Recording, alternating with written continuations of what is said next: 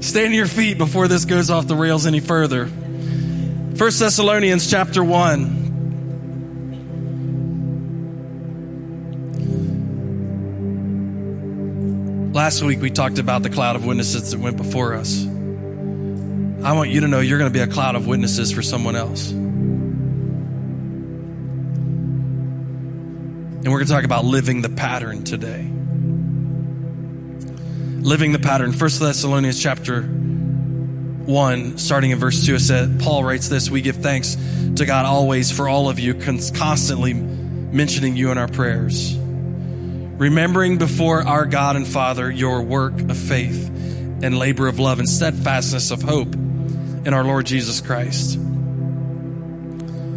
For we know, brothers, loved by God, that He ch- has chosen you because our gospel came to you not only in word, but also in power and in the Holy Spirit with full conviction. You know what kind of men we proved to be among you for your sake, and you became imitators of us and the Lord, for you received the word in much affliction with the joy of the Holy Spirit, so that you became an example to all the believers in Macedonia and in Achaia. For not only has the word of the Lord sounded forth from you in Macedonia and Achaia, but your faith in God has gone forth everywhere, so that we need not say anything. For they themselves report concerning us the kind of reception we had among you and how you turned to God from idols to serve the living and true God and to wait for his Son from heaven, whom he raised from the dead, Jesus, who delivers us from the wrath to come. Father, we thank you, God, that you bless us with your presence. We thank you, Lord, that you empower us. Minute by minute, hour by hour, day by day, your Holy Spirit is enough for us. Pray, Lord, that we be able to replicate the pattern be able to live it out as has been done before us. Lord, we pray that we'd provide a foundation for those coming after us. Pray that we'd be faithful. So, Lord, we pray that when we look into your word today, it would change us, not for a moment, Lord, but for eternity. Thank you for this opportunity we have today. In Jesus' name we pray, and everyone said, Amen. You may be seated. Paul is writing to the Thessalonians about, um, I think, a pattern.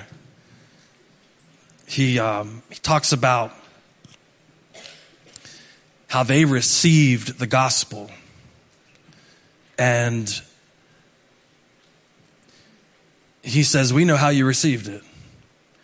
We talked about that a couple weeks ago. Paul had received, there was a moment of ignition in Paul's life and everybody has that. And, and he, but he talks about it in, in a specific way. He doesn't say that they just received head knowledge about the gospel. He doesn't say that they just heard the gospel story or somebody came with convincing words and said, this, this logically makes sense for you to believe a guy rose from the dead. It logically makes sense for you to believe a guy rose from the dead. The problem was they were telling a story that wasn't logical. Because anytime you come into a culture and you start saying countercultural stuff, the culture of that, the logic of that culture is based on the culture. Amen? The logic of that culture is based on the culture. So if you take into that culture countercultural logic, it doesn't make sense to anybody. So if you're walking into a pagan culture and you tell them a man named Jesus came straight from God, lived a perfect life, died on the cross and rose again, how logical is that ever going to sound? Yeah, sure, and space aliens invaded last week. But that's, that's what the gospel was up against when it walked into pagan cultures. So Paul is quick to point out that he didn't come, he didn't come to them with just a a logical argument where it was going to convince a lot of people. He came with power. Now there's a difference because I can argue with you about logic. I can't argue with you about power. Amen? I can argue whether your idea is right or not, but if you lift, if you, if you're super strong and you can bend over and lift something super heavy, I can't argue with that. So I can't argue about Lazarus there was nobody standing at Lazarus' tomb going, I don't know if that just happened or not. Just walked out of it. So Paul understands when he ministers to people, it's not, it's not with just a convincing argument, it's with a demonstration of the Holy Spirit. Here, here's why this is so important. Because Paul is asking us to follow a pattern of life. He's asking us to follow this pattern. So I want to, if you've been here any length of time, you've heard me talk about this before. One of my biggest concerns about church is people having behavior modification, not a, a reception of the Holy Spirit. So here's how it works. And I've explained this a bunch over the years. Here's how it works. You come into church. This room's pretty full. Everybody's cool in this room, right? Cooler than first service, right? This is like the cool service. Everybody's cool here. So, so let's, let's look at it like this. Maybe it's the first time you're here today. And, uh, and thank you for coming, by the way. It's great that you're here. But you're going to find out that people here probably cuss a little bit less. Hopefully. Yeah. Yeah. And they, um, they might pray over their meals. Hopefully. They may be forgiving. Hopefully. They may not gossip as much as you're used to. Dear God, please, hopefully. Okay, so what happens is you walk into that scenario and find all these people are super cool, they're nice, they don't gossip, they're not like my family. They're um, they're forgiving, they're kind. And so here's what happens. We make the mistake of just starting to act like those people. Uh, and we make the mistake of just starting to act like those people and we start, we just start falling in line. So we cuss a little less, a little less. We start to maybe gossip a little less. We start to maybe forgive people a little quicker. But then comes Walmart. And you get cut off in the parking lot Walmart and the whole thing crashes. The whole thing crashes. Am I right? Because behavior modification is strictly connected to your willpower. Willpower. And Thanksgiving and Christmas is a giant test of willpower, isn't it? We're supposed to be thankful and we're supposed to be celebrating the birth of Christ, but really snuck is, snuck in there is a giant test of your willpower. Will I gain 20 pounds at Christmas? Yes. Why? Because I can't stop eating. Jesus came to the earth and I've got to have the chocolate. So, it's a giant test of willpower. Black Friday is coming this coming Friday.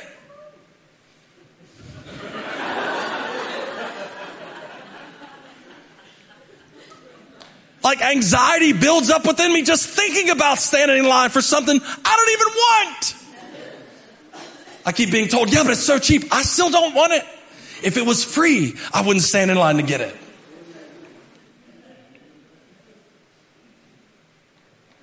I heard three amens in there. They were all men.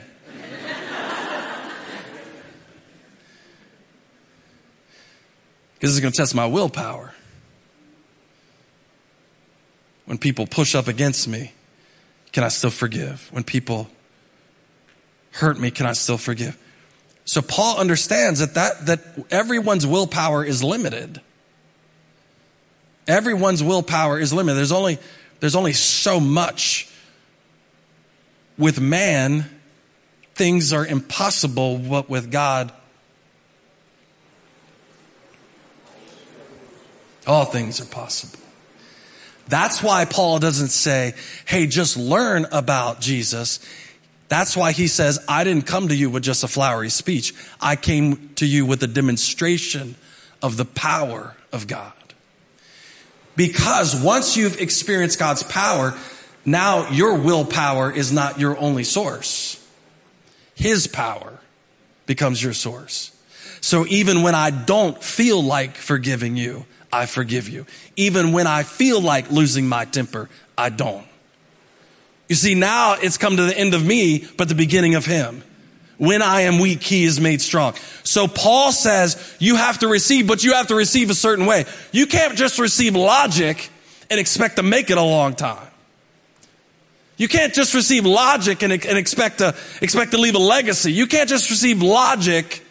Well, this makes sense to do it this way. Because I'm going to tell you something. Sometimes forgiveness never makes sense. You're like, oh, preacher, you shouldn't have said that. No, no, no, no, no. It, sometimes it doesn't make sense. Sometimes deep down inside, I want you to hurt as bad as it hurts me. But thanks be to God that his grace is enough to overcome all that stuff. Amen. So where my willpower shrinks, his power expands. So Paul's not talking about a cookie cutter pattern that you can live by by sheer will. It's a pattern that we're able to follow only after we've been empowered to do so. The Thessalonians didn't just hear a story to repeat, but experience the resurrection power of Christ. Paul's not just trying to convince them. He wanted them to be changed by the Holy Spirit. So it's, it's like this. I travel a good bit. It's one thing for me to tell you stories of places I've been. It's another thing for me to take you. To smell the smells I've smelled, to eat the things I've eaten. Oh. To be the places I've been. I could tell you stories, I could show you pictures, but until you experience it, you're not going to understand the whole thing. Aren't you glad that the gospel is not something you just have to hear somebody else's story about it, but it's an experiential gospel? Amen. That you get to experience God for yourself.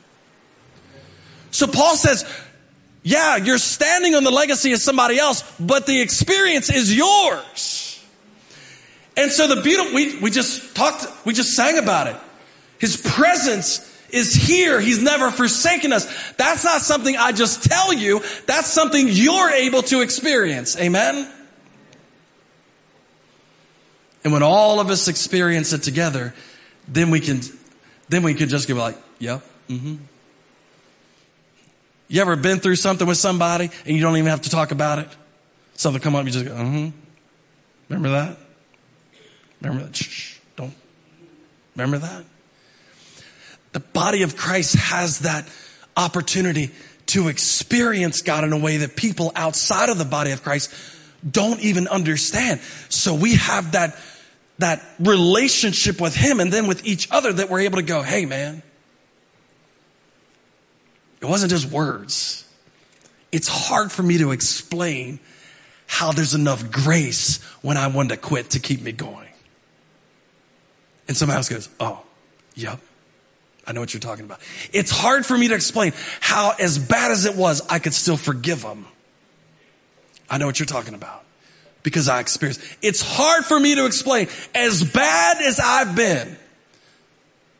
Now, I'm using an analogy there. I've, as bad as I've been, that he could forgive me. I know what you're talking about. Not because it sounds logical, but because we've had the experience. So Paul said, we have to receive the pattern, not just receive a good talk, not just receive a good experience, but receive the power that comes. He wrote to the Corinthians in his first letter in chapter two. It says, and when I came to you, brothers, did, I didn't come proclaiming to you the testimony of God with lofty speech or wisdom. There it is. For I decided to know nothing among you except Jesus Christ and Him crucified. And I was with you in weakness and in fear and much trembling, and my speech and my messages were not implausible words of wisdom, but in demonstration of the Spirit and of power, so that your faith may not rest in the wisdom of men, but in the power of God. You know, one thing our neighbors don't need anymore is an argument about how real Jesus is. They need a demonstration of about how real he is.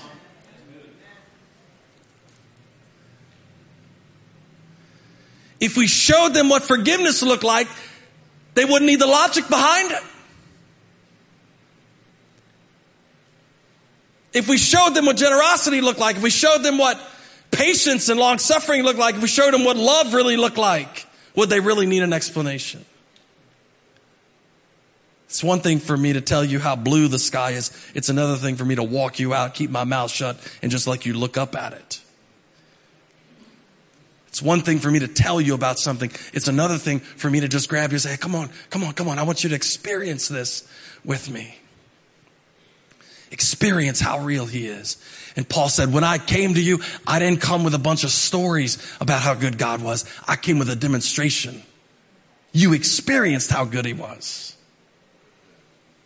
We have to receive that church. Your relationship with God can't just be based on logic. And as logical as I am, to a fault, there's things about God that I've experienced that make no sense whatsoever. Lord, how could you bless me after I've done stuff like that? How could you forgive me? How could you keep blessing? How could you, when I didn't trust you, how could you still stay with me? Doesn't make any sense. But one thing I've learned about God, He's not required to make any sense to you and me. He's just required to be God. So, church, He wants us to receive the pattern receive the Holy Spirit, receive a demonstration of God's power, not just the thought of it. This is a transformation that can only happen through Christ. Our behavior changing a result of the power of Christ. So the pattern starts with receiving.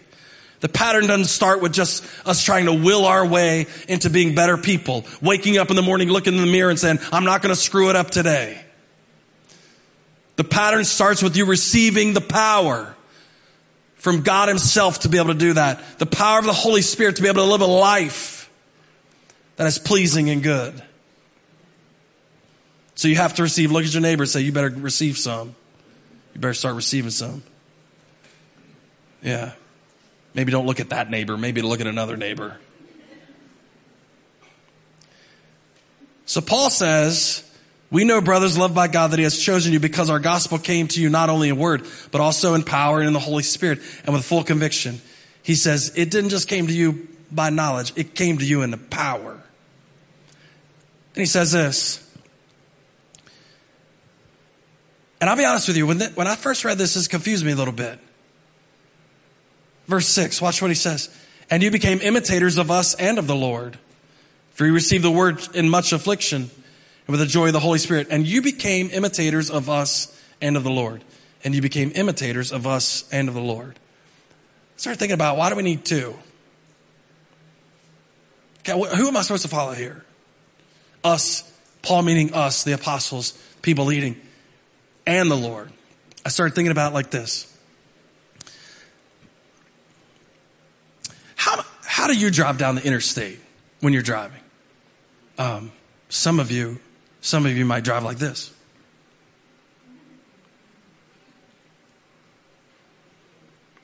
Nobody here. That's third service. You guys are conscientious 10 and 2, right? I actually don't hold my phone. I've got a little stand for it. So I can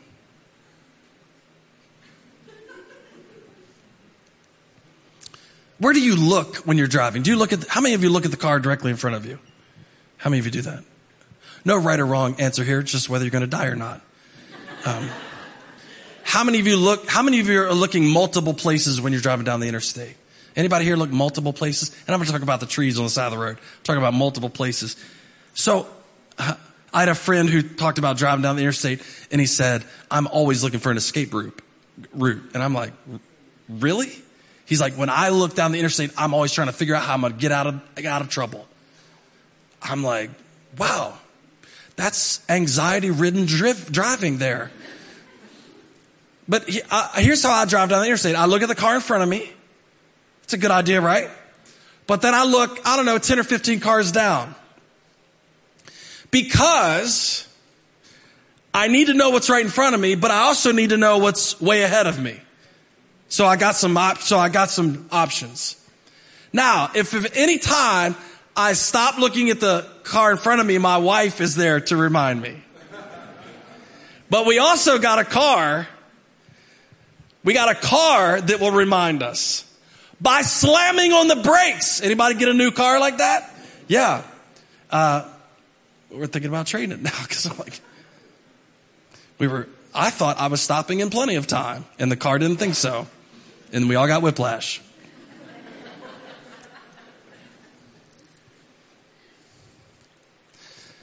When you're driving the interstate, you have to look in two places, not just one.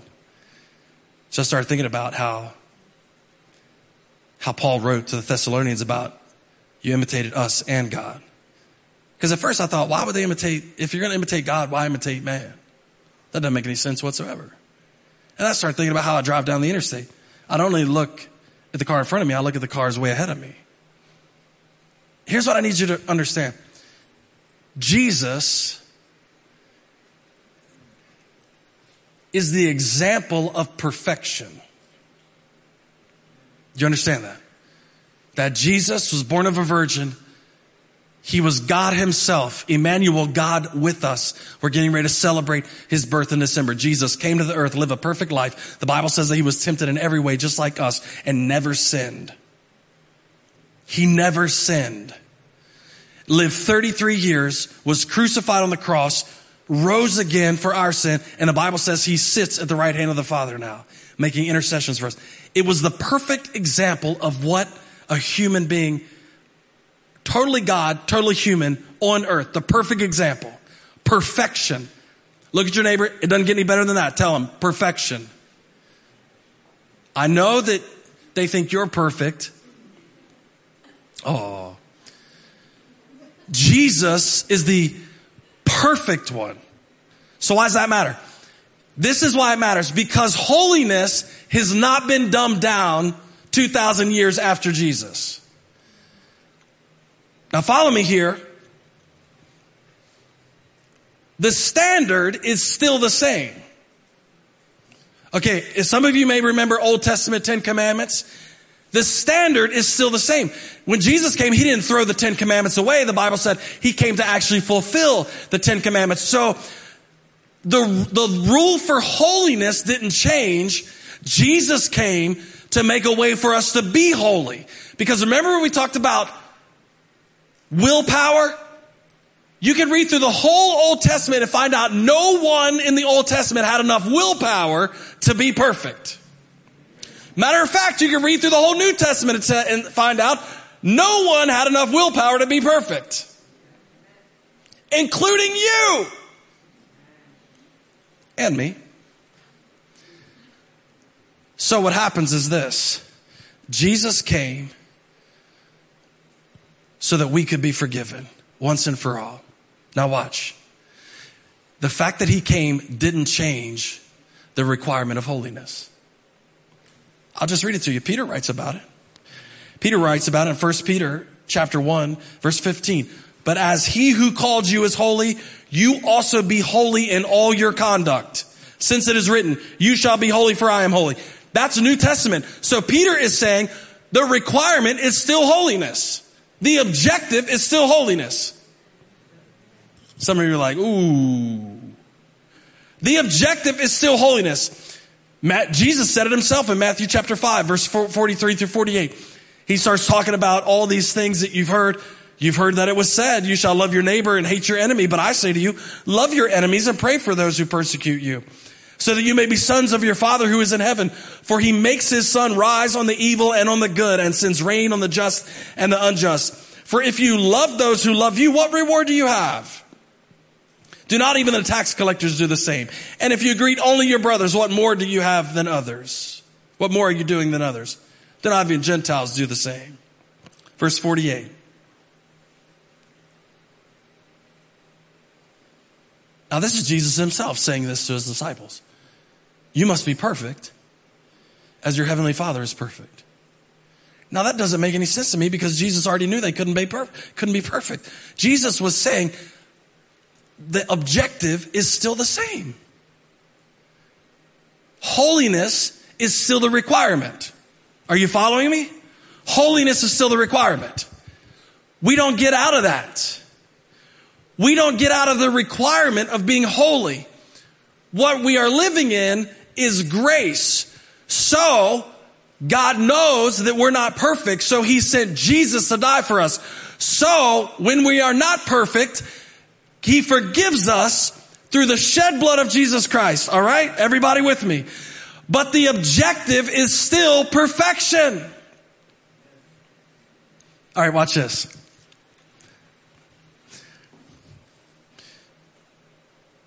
Jesus did not come so we could be less than what he designed us to be.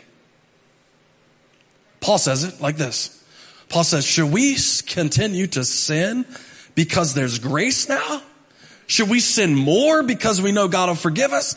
Absolutely not. The goal is still the same. Holiness. So if the goal is still the same, Jesus has come to equip us. He sent the Holy Spirit to equip us to be able to live up to that goal. Now you won't be perfect at it, but you should be getting better. Here's the problem with our culture today. We don't set holiness as the standard anymore. Because even in the church, we say things like, it's not that. Oh, come on. You say this. It's not that bad. Right? Don't we say that? Next time you get ready to tell somebody it's not that bad, rephrase it and say it like this. It doesn't have a lot of the devil in it.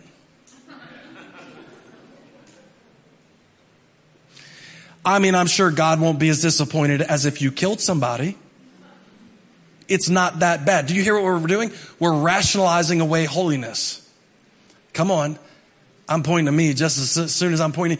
We rationalize away holiness because somewhere along the line, we have neglected to keep it as the goal. We've neglected Peter said, be holy as I am holy. He wasn't talking about him. He was saying it was already written that Jesus come before Peter and said, listen, the requirement is still the same. He wants you to live out a holy life and he's going to send the Holy Spirit to empower you to do that. So you say, well, what's that got to do with following God and following man? Okay, so here's the deal. Remember the interstate? So I got the people in front of me. Paul said, You've imitated us and God. I got the people in front of me. Paul, the apostles, all the people in front of me, the people that went before us. My grandparents, my great grandparents, all the people that went before us. I got, I got their legacy. But guess what? They weren't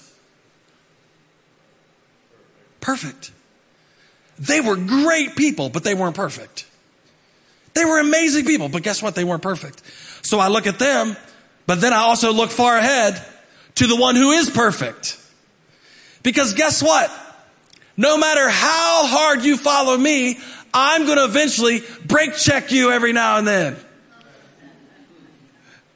Don't you hate people like that? you will hate me sooner or later because I'm not perfect.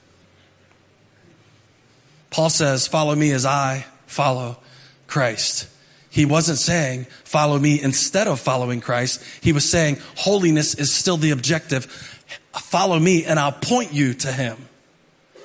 So, the only reason I'm following the person in front of me is they're going the same way I'm going. How do I know where I'm going? Because I'm looking ahead of them. Oh, come on. Church, we need to get this 100% right because cults start when you stop following ahead and you only start following in front of you. When it's just about who we're following and not the one we're following, it becomes weird and crazy and the church starts to suffer for it. So Paul says, hey, listen, it's fine to imitate us, but you also imitated God. So he was the perfection. He's the author and perfecter of our faith. He's the one we're chasing after. And all we did was come along and try to help point you to him. So here's what I say. I'll follow you as long as you're following him. Amen. When you stop following him, I'm getting on another road. I'm not, this isn't how this is going to go. We're going to him. And thank God he's put people in front of us to help lead us that way. Amen. So he said, you imitate us and God. That's huge. So he said, be the pattern. The Thessalonians had become imitators of God, the origin of perfection. But they were also following Paul, who was a living pattern. Paul encouraged people to follow him as he followed the example of Christ. But Paul was never advocating that he was the ultimate example but a pattern that would point people to Christ. In our world of likes and follows, we have to be careful that we're pointing people somewhere else, that we're not the end destination. I have to be careful I have to be careful to make sure my kids know that I'm not the end all. They're old enough now to know that. Can I stop for a second and just talk about that? I learned a little while ago that part of me repeating the pattern to point to Christ was that my kids had to know that I wasn't perfect. Mm, mm, mm, Listen to me. That means I stopped saying, I would have never done that when I was your age. Maybe I just didn't have access to it. Wasn't no internet when I was around. I had to stop saying I would have never done that. I had to stop saying, and what I had to start saying was, I need forgiveness just as much as you do. Why don't we go to him together? Because the pattern that I'm living has to point to the perfect one, not to me. And so as a parent, I started realizing the quicker they figure out that I'm not perfect forces them to look past me. Come on. The quicker they realize that I'm not the perfect example of any of this, I'm trying to figure it out just like they are. I've just got a little more years on me than they do. So I'm, I'm trying to figure it out. They need to understand that I'm trying to figure it out. Because one day they're gonna know as adults that I didn't have it all together. And I'd rather them already to have, to have gotten used to the idea that I'm just pointing them to someone else and not disappointed when they find out I'm not perfect.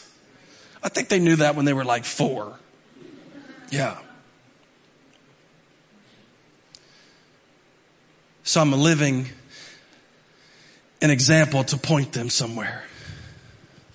We're not the end all, but we're pointing to the one who is. Jesus is the ultimate pattern, but you can live the pattern out to help others see him. Paul wasn't proclaiming that he was a perfect pattern. He was just saying his life was pointing to Christ. Here's what I figured out. I can be a pattern of humility. I can be a pattern of hope, of joy, of forgiveness, a pattern of perseverance, a pattern of generosity. I can be a pattern of these things that points people to Christ. Amen. Just like people that went before us, pointing the way. Paul said, You've imitated us and God. And he was totally fine with it. Last thing he talks about here. Verse 8, for not only has the word of the Lord sounded forth from you in Macedonia and Achaia, but your faith in God has gone forth everywhere so that we need not say anything. For they themselves report concerning us the kind of reception we had among you and how you turned to God from idols and served the one living and true God and to wait for the Son from heaven, whom he had raised from the dead. Here's the part that I want you to look at. For not only has the word of the Lord sounded forth from you in Macedonia and Achaia, but your faith in God has gone forth everywhere so that we, the apostles, need not say anything. You see what just happened there? Paul had went to Thessalonica and the people had received not just logic, but received power from the Holy Spirit and experience, a demonstration of power. They received it. Then Paul says they started to imitate not just people, but God. They put God first as a main example and then they watched Paul live it out. Then the gospel went where Paul wasn't. Did you see how that worked? Paul goes to Thessalonica, demonstrate God's power. The people there receive God's power to change their lives. They start walking this out on a, on a day by day by day basis, using Paul and the apostles as an example to imitate and setting God up as the ultimate destiny. And the result of that was that the pattern reproduced where Paul wasn't. He said, we didn't even have to go talk to those people. But because of your faith, people received the gospel that we never even talked to. So, watch this. I've been here almost a quarter of a century at this church. And um, I know that because my wife and I are getting ready to celebrate 25 years of marriage next year. Psh. It's like it flew by, it was easy. I married the right one, the first one.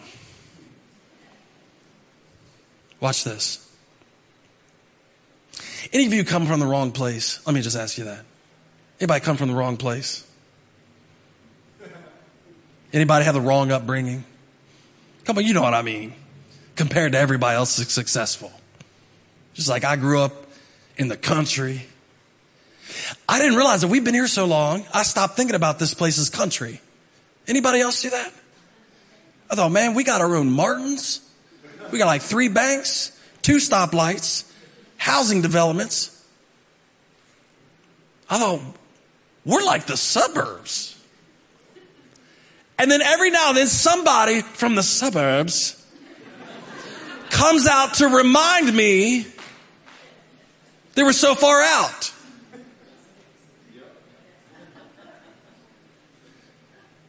People, people from another state like Maryland. We had some people from Maryland up here the uh, couple months ago, and they were like, "We didn't realize there was anything like this out here." And I'm like, "Yeah, we've got electricity. It's crazy. We even have the internet. They turned it on last week for us. There's a whole world we didn't know." I just thought, I just forgot we were out here. But people kept reminding me we're out here. Man, you guys are so far out. So far out. Like way out there in the country. And then some of you from Berkeley Springs, woo. It's like space aliens just landed, picked the most deserted spot on the planet. You get it too. You're so far out that I started to be, I started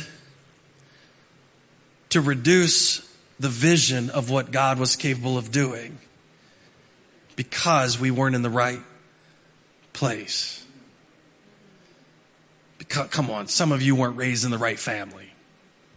So you start to dial it back a little bit. Some of you had the didn't have enough money growing up, so you start dialing it back a little bit. Some of you aren't from the right town. Some of you don't have the right history. Some of you messed up your teenage years, so you start to dial it back a little bit, what God's capable of doing in your life, and you just don't think you're going to amount to a whole lot. You don't think a lot of things are going to happen, and you know, how, come on. Anybody else just start dialing it back like, well, that's the way I grew up. I don't know anything. We grew up out here in the country, and and we're just a little church out in the country, and we don't, you know, you're so so far out.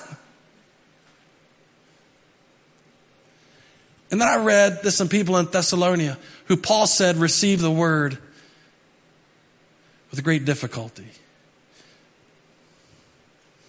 They didn't have the perfect scenario for the gospel to go forward for them because they received in trouble. But when they repeated the pattern, the pattern reproduced no matter where they were to receive it. Come on, did you hear that? God is less concerned from where you came from than the pattern you're repeating now. God's less concerned about your geographical location than he is about you repeating the pattern of holiness and grace. God's less concerned about about you weren't raised in the right town or raised with the right people or, or you, or you messed up the first 20 years of your life. He's less concerned with that and more concerned with are you repeating the pattern now? Because if you'll be faithful through his power to repeat the pattern, then people you don't know will receive as well. So I started changing the way I thought about church.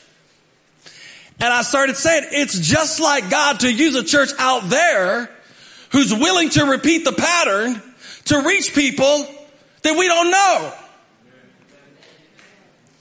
If he could do it in Thessalonia with people who received with great distress the gospel, but received it in power and decided we're going to repeat this pattern by the power of the Holy Spirit. And Paul said, now there's people I don't even have to go and talk to because you lived it out. And so here's what I realized. There was people 40, 50, 60, 70 years ago who said, we don't care if we're in Back Creek Valley where we got to walk across boards the, on Sunday because the church flooded and we got an outhouse for a toilet. We're just going to repeat the pattern. Just going to repeat the pattern. So when somebody says, "Well, you're, you guys are out here," people out here repeat the pattern. Don't matter where you came from. Don't matter what you've been through. Oh, you're away. Hmm, is there something like that in Hedgesville? Yep, we're out here repeating the pattern. So guess what? People that don't even know where Hedgesville is will receive the power of the Holy Spirit with demonst- demonstration of power. So here's the beautiful thing. There have been people in Kenya, in Ghana, all over Central America, in Europe, all over the world who've received the gospel with a demonstration of power because a bunch of country folk in Hedgesville, West Virginia decided to repeat the pattern. Amen. Come on, stand to your feet. The band's going to come up here.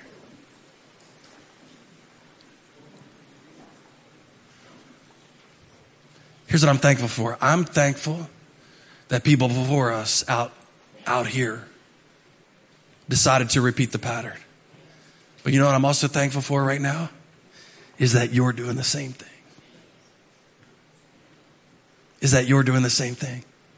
A couple months ago, I had lunch with a guy who was trying to decide what to do with some things, and he said, talking about leaving a legacy of the gospel after he was gone.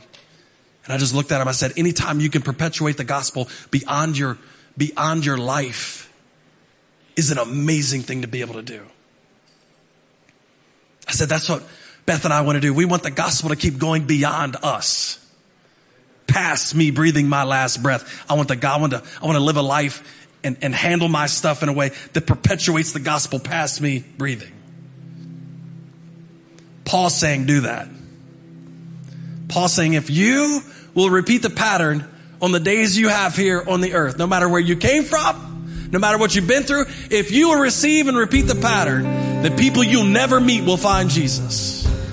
People you will never meet will know the demonstration of God's power. People you will never run across until you enter the pearly gates. I'm praying that every person in here, when you get to the pearly gates, there'll be people running up to you go, Hey man, you don't even know who I am. But because you repeated the pattern, I'm here today. Paul said, we didn't even have to go talk to him. You just kept living it out, living it out, living it out, living it out. So I don't care how far out you live, live it out. I don't care how you were raised, live it out. I don't care if you came from the right place at the right time, just keep living it out. And what happens when you receive the pattern, you repeat the pattern, the pattern always reproduces. Always. So you know what? You know I tell people now? Why don't you come on out here and find out how people do it? Paul said, follow God and us. I said, if you want to see how it's done, come on out here. These people repeat the pattern. And the gospel is being promoted because of it. Father, I pray that if anyone has a doubt about what you've called them to this morning, that you give them a demonstration of your power to confirm in them that you've called them, that you've saved them, that you've redeemed them, that you paid the ultimate price for their for their eternity. Lord, I pray that you call all of us to live that life. Right now, make a commitment to repeat the pattern set before us. What holiness looks like, of what forgiveness looks like, of what grace looks like. Lord, and I pray as we do, collectively as a church, Lord, that, Lord, this would leave a legacy that people far and wide would know you. long after we're gone, God. I pray that the gospel would continue to go forward because these people lived it out. We thank you for the opportunity to create a legacy here, Lord. And we look forward to it. In Jesus' mighty name, we pray. Come on, if that sounds like a good idea, give him praise this morning. He's worthy of it. Amen. Hey, listen, encourage somebody, live it out this week, and watch it reproduce.